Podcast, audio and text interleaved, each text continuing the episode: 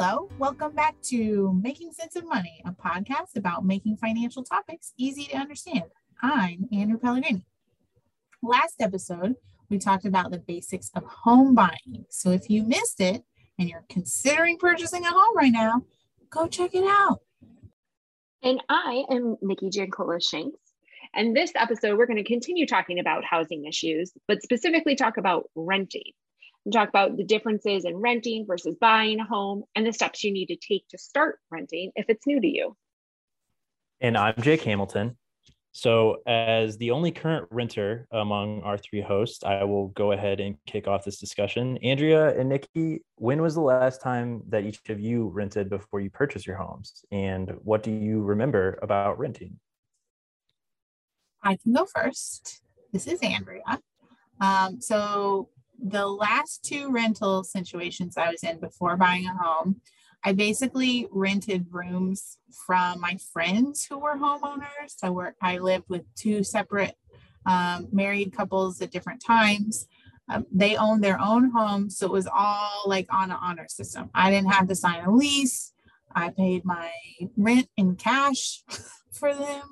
Um, but but prior to that, I also rented apartments with someone else on a lease by myself and I had a sublet. The last person that I was on a lease with didn't always pay their half of the rent.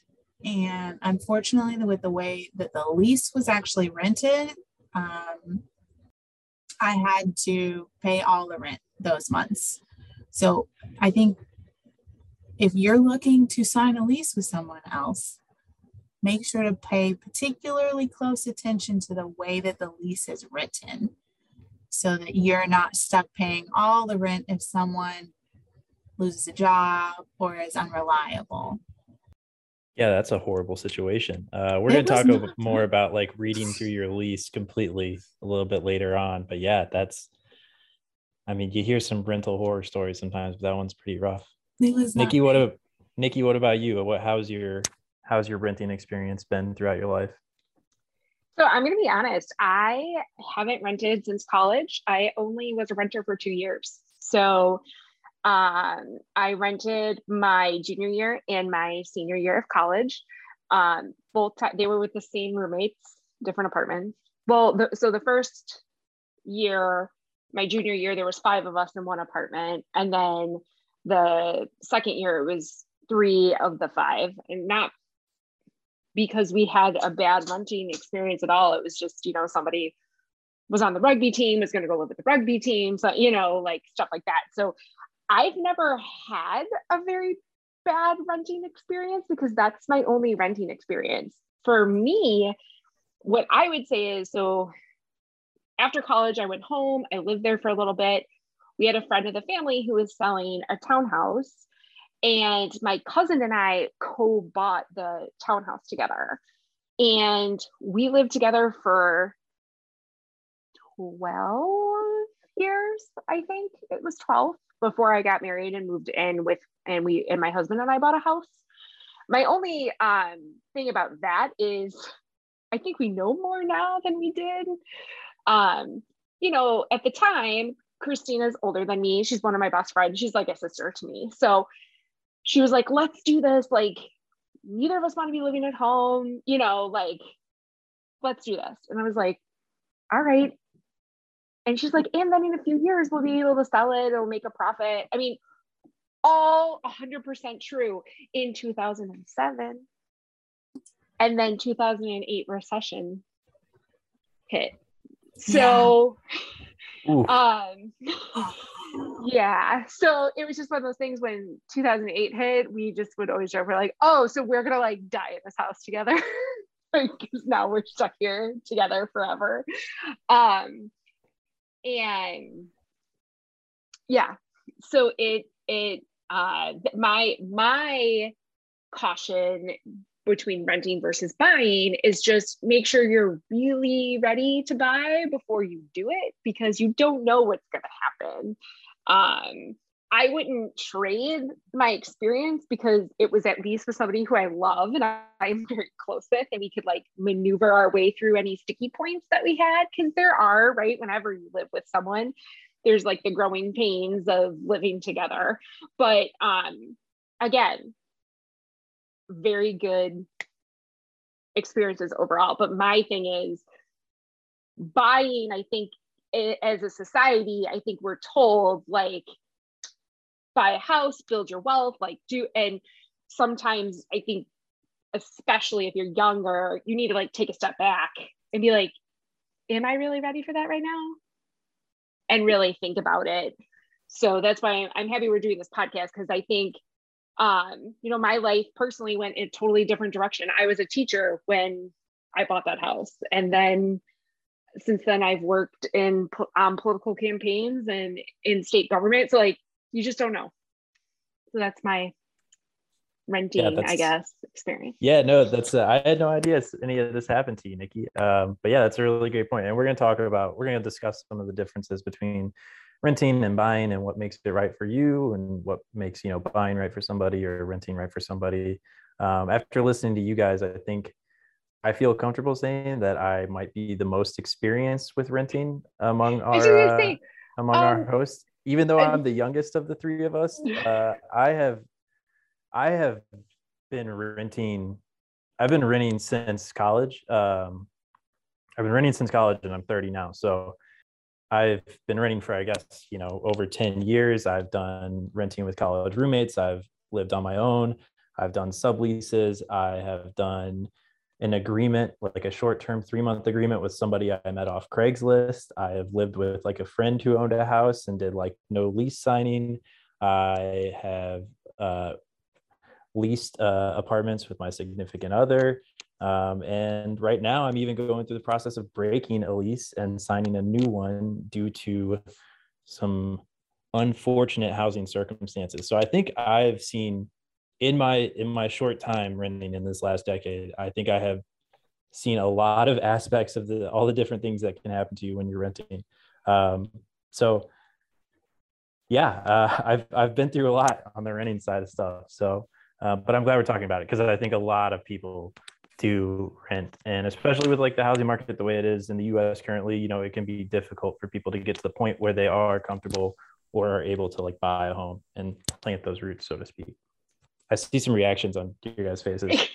Well i just want to say i i if you could see our facial expression expressions andrea and i are chuckling to ourselves because um we are very lucky that the three of us are podcast hosts together, but we've also become pretty good friends. So Andrea and I have uh, witnessed the drama of Jake's uh, latest rental uh, experience. And I feel like we're like the two older sisters being like, uh, where are you living? What? Is it safe? Are you okay?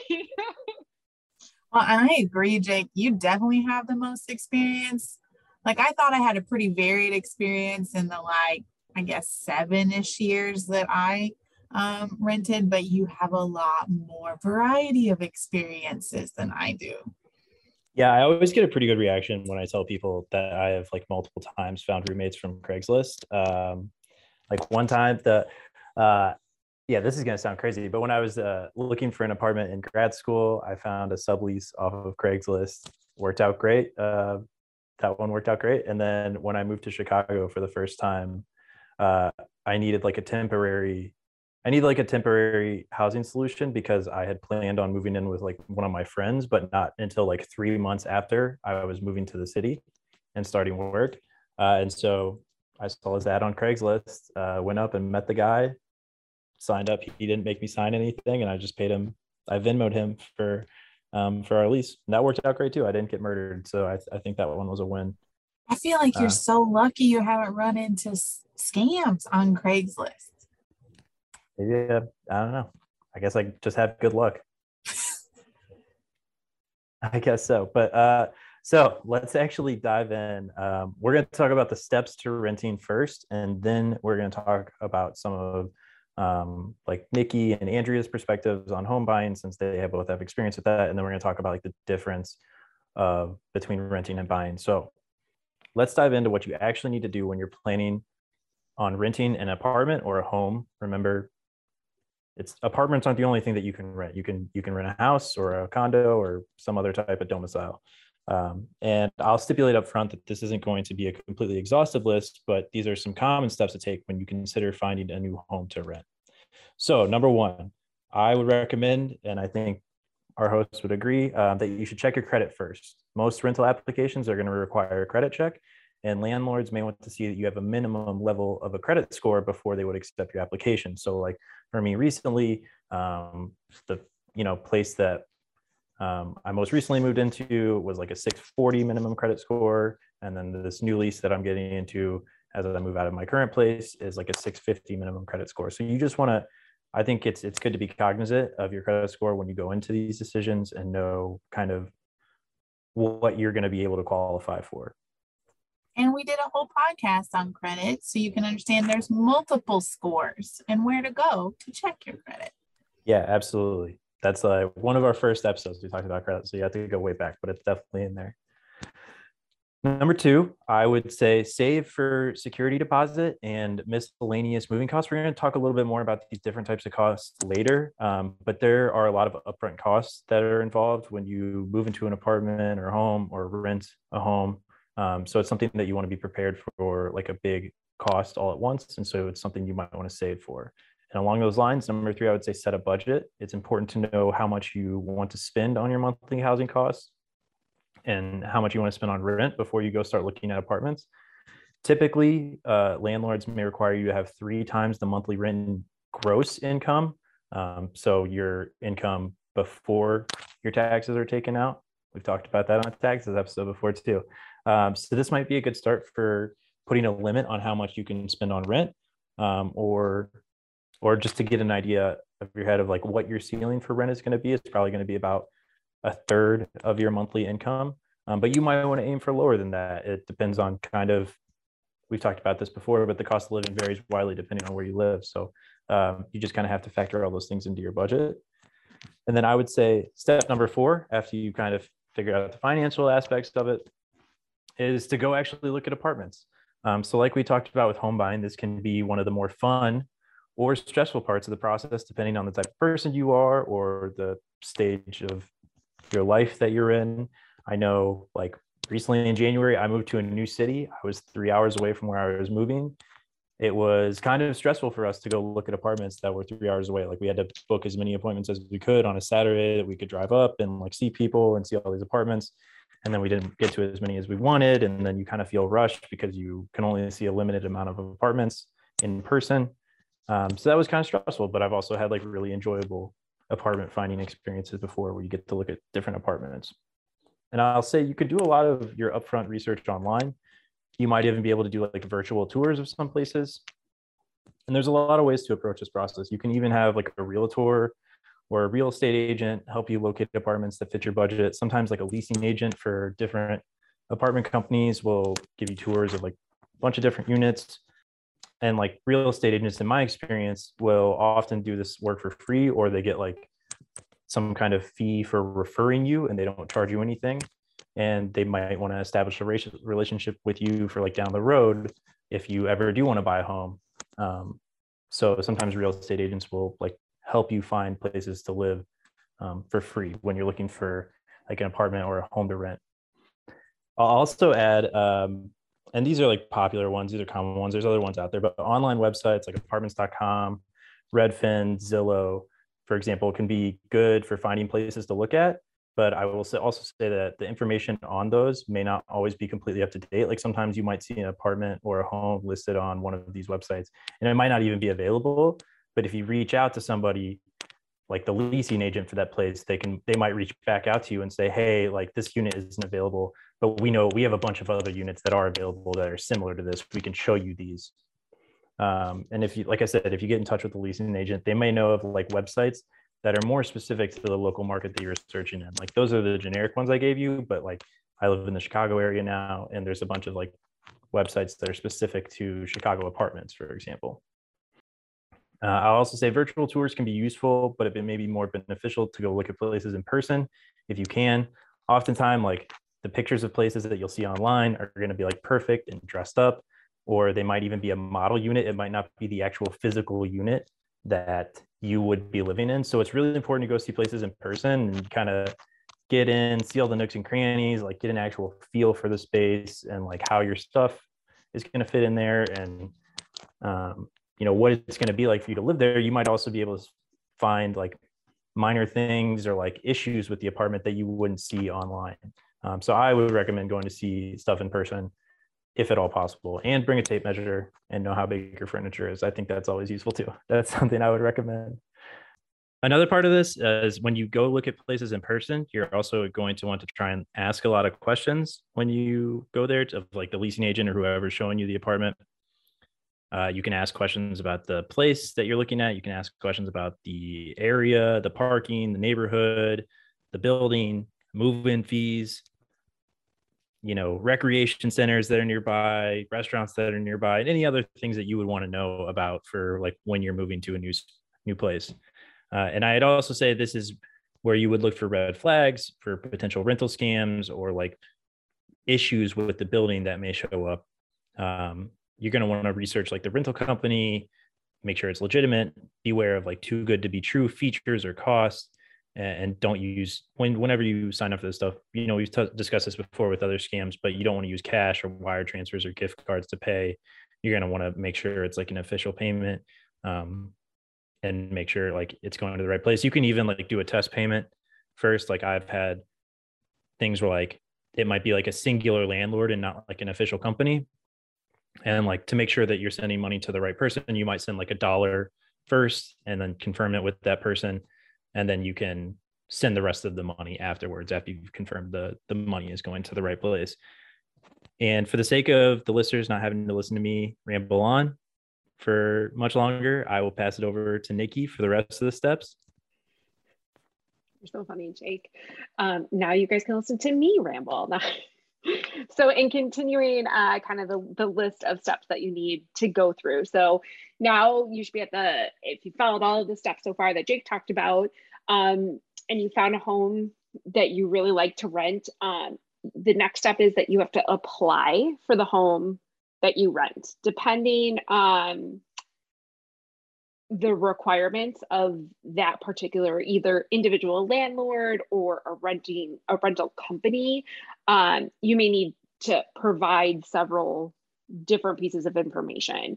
Um, it usually can involve a background or a credit check um, you may have to submit things like uh, proof of income uh, it, that could even be like a current pay stub i i've known friends who have used that or you know like you may have to put down reference of your current employer so they could call and make and ask if you're still employed, etc. And then if you are accepted by your landlord slash rental company, um, they will provide you with a lease. And it is very important that you review it.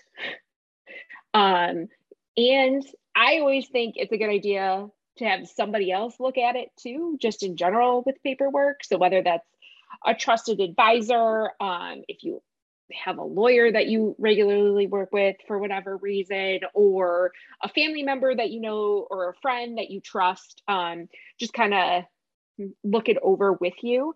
Um, and you need to read everything completely. Um, it is a legal document. So once you sign it, that's it.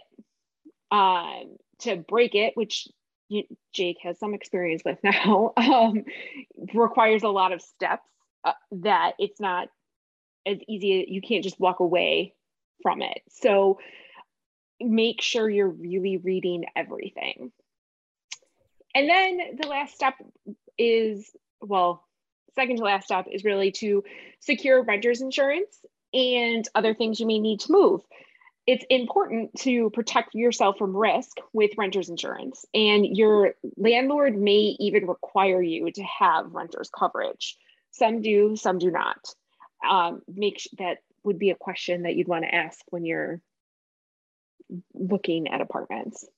Um, you could shop around for coverage you want with different insurance companies, but typically renters typically renters insurance is pretty affordable. Um, other expenses may Yeah, I include do. things. Go ahead, Oh, Jake. sorry. I was just gonna cut in real quick. I was gonna say, uh, with the breaking the lease thing, yeah, just um, you know, you can be communicative with your like you know, your leasing company or your landlords. Like the one that I've, you know, they didn't get put up too much of a fight, you know, because they didn't have much. Like if it would, I didn't want to go to court with anybody or anything, but they didn't put up too much of a fight because you know this was kind of their fault. And then on the rental rental insurance thing too, I would just recommend like from someone who sold a lot of renters policies to people in the past when I was selling insurance, like you probably want to be like your policy shouldn't cost more than like 10 to 20 dollars a month is what I would recommend. If you're paying for more than that, then you're probably getting coverage that you don't need. And it might depend on the area that you're in. It might be like $25, but definitely Mhm. should be pretty nominal in comparison. It should be it should be pretty affordable. Like you shouldn't be Mhm. paying, you know, hundreds of a hundred dollars a month or something like that for rental insurance. Definitely be on the lookout for that. Yeah. Um, you may also want other expenses around this time in the search. Uh, maybe things like a moving company, a moving truck, um, recruit or recruiting your friends to help you do it for free with the promise of pizza. um, but planning for those types of expenses as well. And then the last step is to finally move in and unpack. So that all seems simple enough. There's a lot of steps, but the moving and finding a place to rent can definitely be that complicated process. So we've kind of gone over.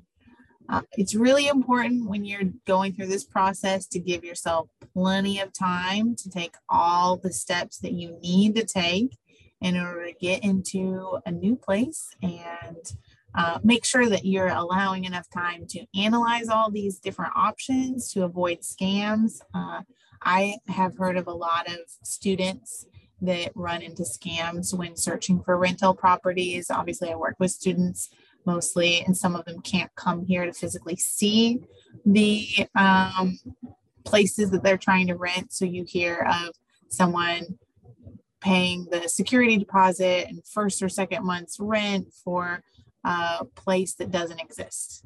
And you hear about that even in some other communities, not just in my community. So it's important to give yourself enough time to do due diligence on uh, where you're trying to live.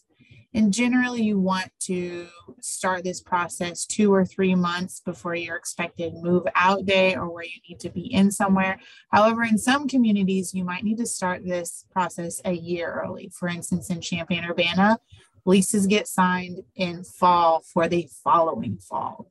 Um, Yeah, that's a that's a I great remember point, that. Andrea. It, yeah, I it- graduated from U of I.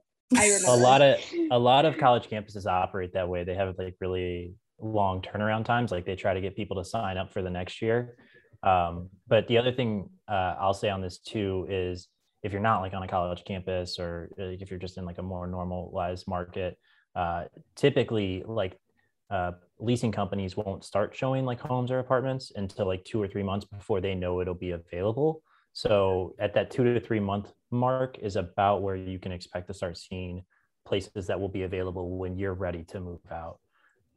But we talked about saving too. So, and you can start saving for this like a year ahead of time or, you know, however long you need. Um, Mhm. But I think, I think two to three months is, is a good idea of like when you can start looking for a new place. Yeah, I think that's good. We have the context of normal markets, right? Jake's lived in normal markets. I primarily just lived in the college market. Um, and I've also heard of students signing multiple leases for the same time frame, which is why we really emphasize the fact that leases are legal documents. You don't want to sign multiple ones at the same time. So, like Jake mentioned, you may want to start saving for moving costs prior to when you move, obviously. And after securing your rental, uh, there's some costs that come with that. Some of those potential costs are a security deposit, which you would have to pay usually at signing of your lease to your landlord to cover any potential damages to your unit while you're living there. You can sometimes get this back uh, when you move out it might be the full amount or a partial amount, but you just got to take good care of the uh, unit that you'll be living in. You also might have move in fees. Sometimes a landlord charges a move in fee, which could be used to cover damages, but are typically not refundable. There might also be pet rent or additional pet security deposit fees, which covers uh, any potential damages that your pet might cause. Um, you might also have renter's insurance, which we discussed earlier, that covers your stuff. It does not cover the property. There's also other moving expenses, which can really add up to quite a bit. For instance, if you need to hire someone to help you move or multiple people to help you move, uh, you might need to rent a truck or a storage unit. Um, these are all things that can cost hundreds of dollars, especially if you're moving across country or even like just a few hours away. And then you might also have new furniture costs. Um, so, for instance, if your new place doesn't come furnished, you might need to buy something to furnish your home if you don't already have them. And those costs can really add up as well.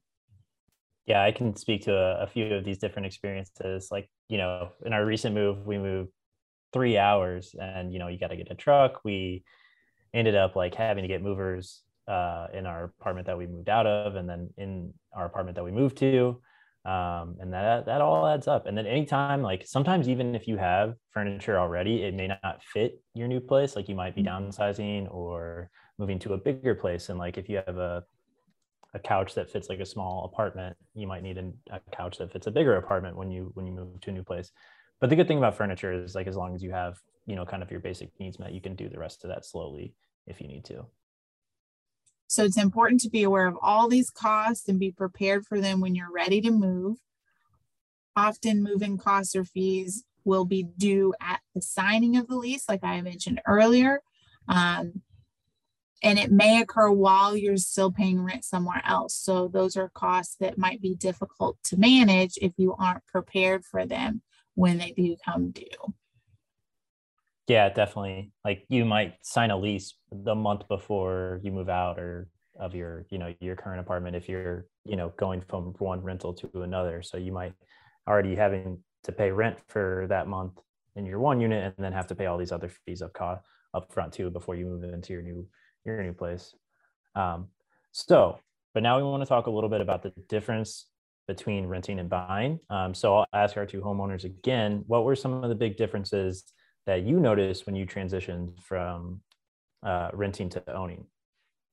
Um, I'll I'll go first this time. So for for me, like I said, I, I rented in college, so there were a lot of things different from being in college and then like having a job and like getting up and going to work.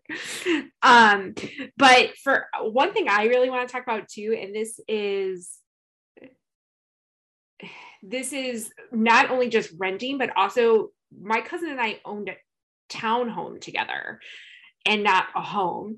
And when my bigger transition, I almost feel like, was when I went from being in a townhome to being in a home because a townhome is a little bit like renting in in terms of like I didn't have to cut the grass. I didn't have to rake leaves. I didn't have to shovel snow. Like the townhome and our association took care of all of that. Um, I mean, we did have to like get our own repair guys and, and, and things like that that may you know have broken but um the yard and like everything around that had to do with like the outside of the house like that that was a it still is a big transition i feel like to owning your own home because now that's all on you and um that's definitely something to weigh when you're looking at uh what you want to do. I know for my cousin and I, when we lived in the townhome together, um, we didn't mind paying our association dues because we never had to shovel snow. Honestly, Nikki, I didn't even think about that when we were prepping for this podcast until you mentioned it.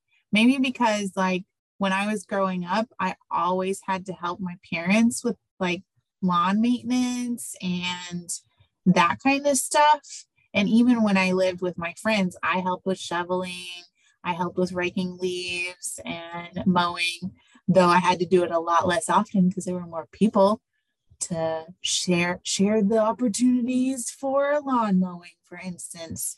Um, but that's definitely something to consider, especially if you don't like doing it which by the way i do not. I understand that there are people out there who like love gardening and like that is their thing and i respect those people and i wish i even had like an inkling of it because then it wouldn't be such torture for me.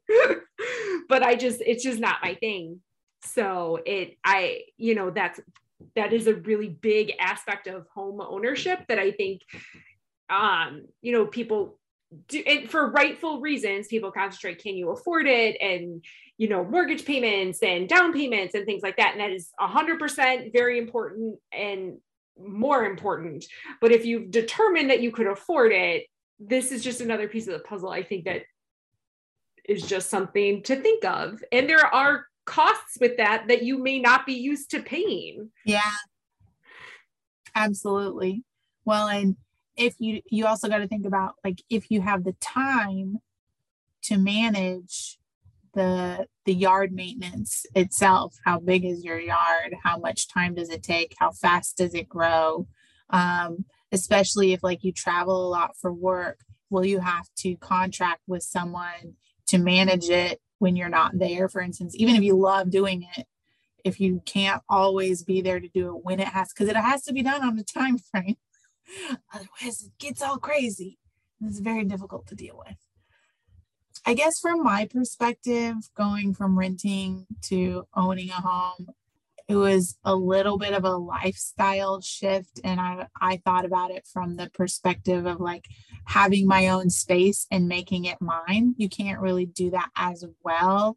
Like I was able to paint all the walls and do updates that I wanted and especially during this pandemic, I really appreciated having my own outside space that I could be in, especially during lockdown, where I had control over what that outside outside space was.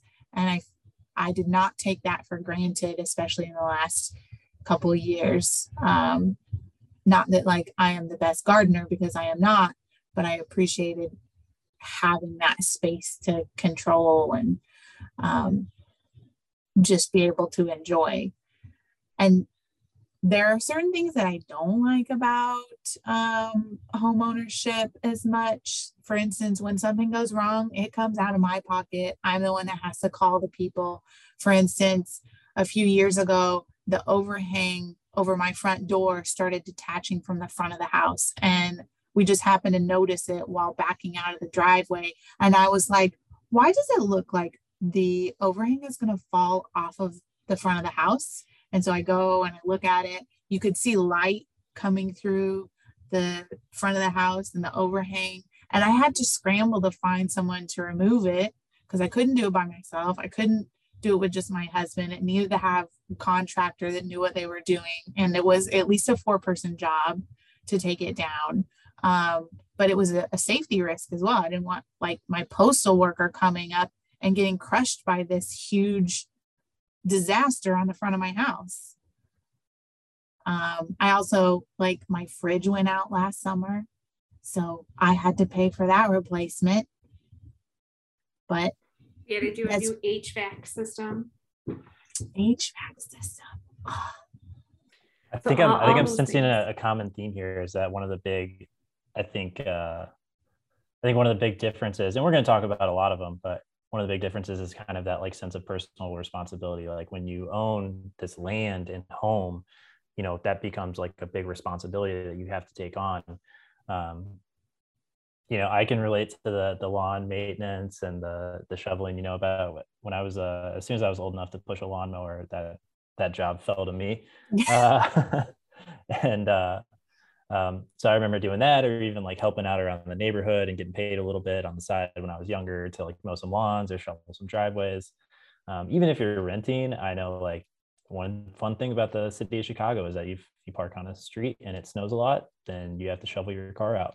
So um, you're not always gone from that. But yeah, typically like if you're renting and the fridge in your apartment breaks, like that's going to be on your landlord to fix it. There are you know, some the flip side of that is if like you don't have a very good landlord or someone who like is not attentive to that things, like you aren't fixing it yourself. Like you don't, you might not have the same urgency to fix the problem that you yourself might have. Um, and so that can be frustrating as a renter too. But obviously, the financial burden of fixing those things is much different when if when you're renting versus buying. Um, so there's there's a lot of different stuff there, and like I said, we're going to break down some of these differences right now, and I'm sure that we're going to miss some. Um, so I'll say again, this list is probably not exhaustive, uh, but I think these are the ones to kind of the main ones to consider as a factor for people when they're considering whether to rent or buy. So saving for the down payment is a big one. Down payment is like a very is a large expense for people. You know, it can be like saving, you know, thousands of dollars um, to be able to purchase a home there are upfront moving costs when you move into a rental, but they're typically not as large as like a down payment. So that's a big one. Another thing to think about is like fixed costs versus rent changes. So we're going to talk about the difference in different type of mortgages on another episode, but often mortgages can have a fixed monthly payment, especially over the long term. Like you might have a 15 year mortgage or a 30 year mortgage, and your mortgage payment is going to be the same over the duration of that mortgage if you have a fixed mortgage payment but there's other things to consider as well like your property taxes can go up or down. There's a lot of other things that go into like a, an s like a mortgage a whole mortgage payment that might make the cost go up or down um, from month to month or year to year. Any of that stuff like your insurance can get more expensive. Um, so those things can all fluctuate but like a mortgage payment is going to be if you are in a fixed term and you have like those fixed monthly payments in your in your mortgage is going to be pretty consistent over the cost of the mortgage. But something with rent to consider is that like things happen in the economy, rent can get more expensive. Like your landlord can increase it from year to year or like even from lease to lease. So like you might not even be in a year long lease, you might be in a six month lease. And at the end of that six months, the landlord could say, Hey, like I got a new property assessment and this property is worth such and such more. The rent's going up here, et cetera, et cetera. So in general, this isn't always the case. There's like variable mortgage payments that can go up and down too, um, with like different interests and stuff. But I would say in general, if you have a fixed mortgage, then your payment over the long term is going to be somewhat consistent. With renting, you kind of are at the mercy of your landlord and like different economic factors on whether or not your rent is going to increase like dramatically or something. Uh, another consideration when renting and buying is property taxes versus no property taxes. This one's pretty self-explanatory. Um, if you own a home, you're going to have to pay property taxes on the property that you own. If you are renting, you won't have to. Another thing to consider is I'm going to say like quote unquote planting roots versus being less tied down when you're owning versus renting. If you're at a point in your life where you're moving a lot or unsure if you want to stay in one place, renting might be a better option for you or just like if you like the flexibility of not being tied to one place if you want to bounce around from city to city a lot of people are working from home right now and they might like want to move to new areas or do things like that. Um, renting might be a better option for you because you're not as specifically tied to like one location or a permanent home. Um, whereas like if you own a home uh, of course you can sell that home and move to a new location but you know that's probably a longer process that comes with a lot more to it than just like getting out of a lease or like moving at the end of a lease. Um, so that's what I say when like you buy something, you kind of plant roots because you're making yourself a little bit more stationary. So if you are like in a point in your life where you want to move around or do things like that, renting might be a better option for you. If you're at a point in your life where you kind of want to stay in one place, buying might be a better option for you as well. And this is a big one that like Nikki and Andrea both talked about, but being responsible for home repairs or things that go wrong or like the lawn care and maintenance. If you own a home, you obviously have to fix it when something breaks. It, when you're renting, that responsibility falls on the landlord instead of you. Uh, if you're renting like a house with a yard, you may actually need to do the lawn care maintenance or it might be offered by the landlord. Sometimes, like may you might even, if you like doing that, you could offer to the landlord. They might even cut some of your rent off or something for a service like that. Um, but it's important to look at the lease. Like sometimes they might require you of you as well. Um, but you got to definitely make sure that's like clarified in the lease whose responsibility it is to deal with the lawn care. And then this is the last one that's also kind of big. We talked about this on the home buying episode, but having home equity, uh, a big part of building wealth, and um, I would argue specifically like generational wealth that carries over from like you know generation to generation is owning a home and having that home equity that you can borrow against and do a lot of other things with. Um, if that's a goal of yours then you should definitely consider buying or like starting to save to buy a home. Um, but the factors that impact building home equity um, the most include time in the home and whether or not the property appreciates or depreciates over time which is can be hard to gauge. But that is a factor. If that's like a goal of yours to to someday have home equity then you might want to consider like starting to get on the path of home ownership rather than like continually renting. We also want to talk about some of the issues that might come up with renting. Um, since the beginning of the pandemic, we have seen millions of renters across the country struggle to make payments as they were laid off from work or had to transition to new jobs. The, gover- the government, both state and federal government, stepped in and instituted in, in, eviction moratoriums over the last couple of years and helped to set up programs to aid renters who fell behind on payments. Uh, these policies varied widely depending on which state you lived in. Um, but for us personally here in Illinois, our eviction moratorium ended in October of 2021. However, qualified renters in Illinois can still get up to $25,000 or 18 months of emergency rental payments if they fell behind on rent due to the COVID 19 pandemic. So, if that is um, sounds like you, if you're listening, uh, we will include some links in the show notes that, that can take you um, to the right location to, to find if you qualify and how, how to get that. Thank you, Nikki. I think it's really important because people are still struggling. Um, besides what Nikki mentioned, we also want to highlight resources for renters outside of pandemic related issues. So, in a perfect world, you never want to have any problems with your unit or landlord when you're renting, but unfortunately, it it doesn't always work out that way, as Jake kind of alluded to in his situation earlier. Um, but here are some additional resources that we can link in the show notes if you're having issues with your rental situation. Uh, the federal government has a whole department, the Housing and Urban Development, uh, that has rental assistance resource pages and additional um, housing and resources as well. It's even, um, you can look at it by state. There's also the state housing regulator within Illinois. It's called the Illinois Housing Development Authority or IDHA, which we can link to in the show notes. There are other local housing authorities, for example, the Chicago Housing Authority. Um, for students, since that's who I typically work a lot of campuses that have rental resources like campus tenant unions or for instance in uh, urbana champaign there's the off-campus community living department on campus that can help you with issues you have with your landlords or understanding leases. There's also some campuses have um, student legal services as well which leads us to pro bono legal assistance that might be available for renters elsewhere. So in certain cases, you might be able to find lawyers that will help renters pro bono, meaning that they donate their expertise for free.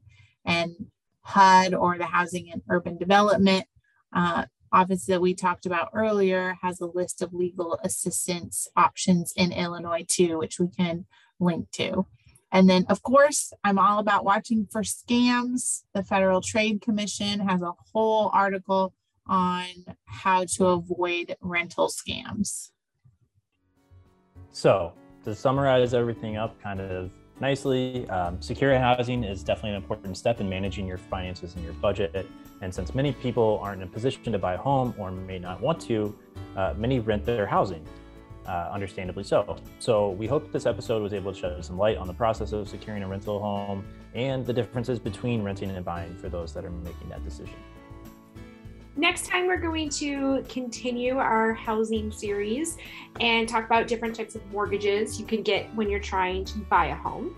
So be sure to stay tuned for that one. Also, be, be sure to subscribe to the pod on Apple Podcasts, Google Play, or Spotify. And as always, thanks for listening.